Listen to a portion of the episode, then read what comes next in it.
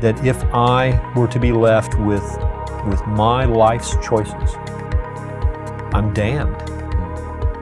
But, but rather, what I have is the perfect righteousness of God given to me as a gift, the righteousness of His Son, which I received by faith in the one who came from heaven, lived a sinless life, died on the cross for my sins, was raised from the dead bodily, has ascended into heaven, and is coming again. Christ is my life. From Walking in Grace, this is the Straight Truth Podcast Christian truths in an increasingly secular world. Well, welcome again to the Straight Truth Podcast. I'm your host, Josh Philpott, and we're glad you joined us for this episode. Now, we'd love to have you engage with us on this topic, and you can do that by going to one of our social media channels. You can find all of those listed at our website, straighttruth.net. Now, remember that Straight Truth is a listener supported podcast. So if you'd like to continue to help us produce this podcast, you'll find those details also at our website. Now, lastly, help us spread the word about the podcast. And you can do that by leaving us a review in the iTunes podcast section. Well, Pastor, recently we had a listener uh, ask us a question that is going on in their church right now. And so I thought it would be important for us to discuss here. And uh, what they asked was, how do they counsel someone who has had become a transsexual and had had all the surgical procedures and had changed in their mind, at least, mm. to the opposite sex? And uh, now they want to come out of that. I guess they've become a Christian, but they hate what they've become in, in their surgical procedure and everything else related to that. How do you count? How do you counsel someone in a loving and caring way who's dealing with that? Well, I'm thankful for God's grace to them. I'm thankful that He opened their eyes and saved them so that they realize the, the madness of, of trying to change who you are. Mm. You know, we don't determine who we are, God determined that. And I would just say, realize uh, that very basic bottom line truth, which is when you, when you went through the changes physically, through surgery, in, in the interest of trying to express who you thought you were, you really didn't change anything except your body. Mm. You can't change reality. Mm-hmm. And, and now you feel the devastating effects of those choices, and that makes you sad, and that's understandable.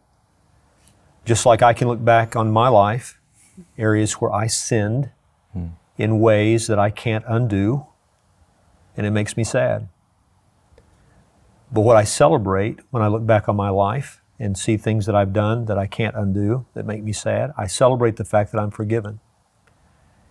And I remember that this is why I needed the Savior. Hmm. That, that if I were to be left with, with my life's choices, I'm damned. Hmm.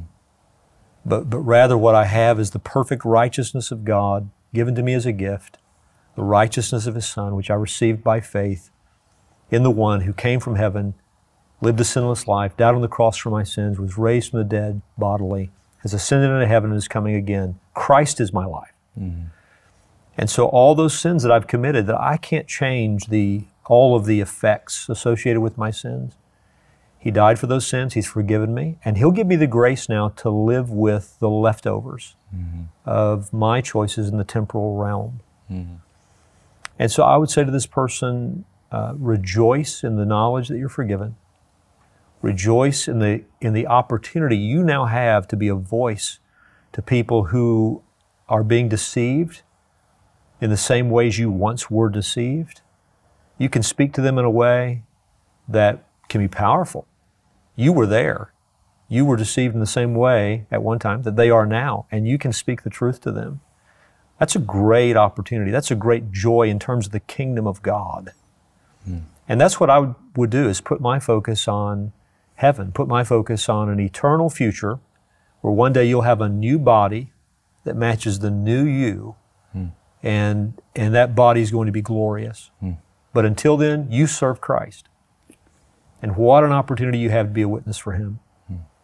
So I would say you're not alone. We, we all have repercussions from our sinning that we can't undo. Hmm. And we have to, with some sense of sorrow, reflect on that, but, but with a greater joy. Hmm. That as great as our sin was, God's grace was greater. Hmm. Praise Him for that. And that was really my follow up was was was only you know, what, how do we really handle these past sins that continue to plague us and Yeah. continue to? It's like the devil brings them up in us to, to make us feel guilty and to shame us. And and I feel like we get that quite a bit as uh, as pastors. You, of course, uh, more so than I. But but but how do you how do you just counsel someone in that situation that they're just constantly plagued by past sin? Well, on some level, as Luther talked about, I, I don't uh, I don't dispute the devil. I agree with him in the sense that I am an unworthy wretch. But then I point to my Savior.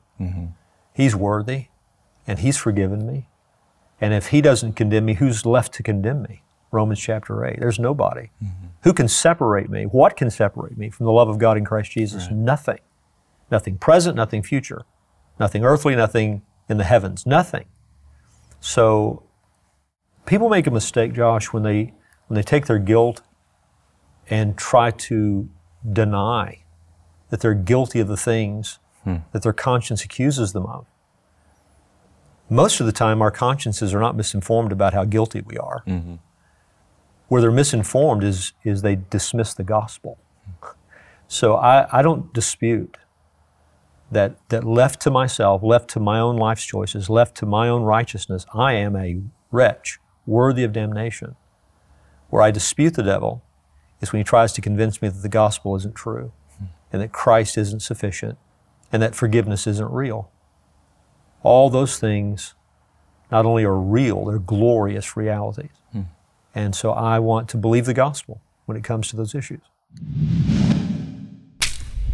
Well, thanks again for joining us for the Straight Truth Podcast. We hope you've enjoyed this episode. Now, remember to please share this episode with friends and family, and you can find links to all of our social media channels again at our website, straighttruth.net. Now, also, if you would like to hear sermons related to the topic we've discussed today, you'll find links to those in the description below. Now, Straight Truth is a production of Walking in Grace Ministries, which is the preaching and writing ministry of Pastor Richard Caldwell. And you can find more details at walkingingrace.org.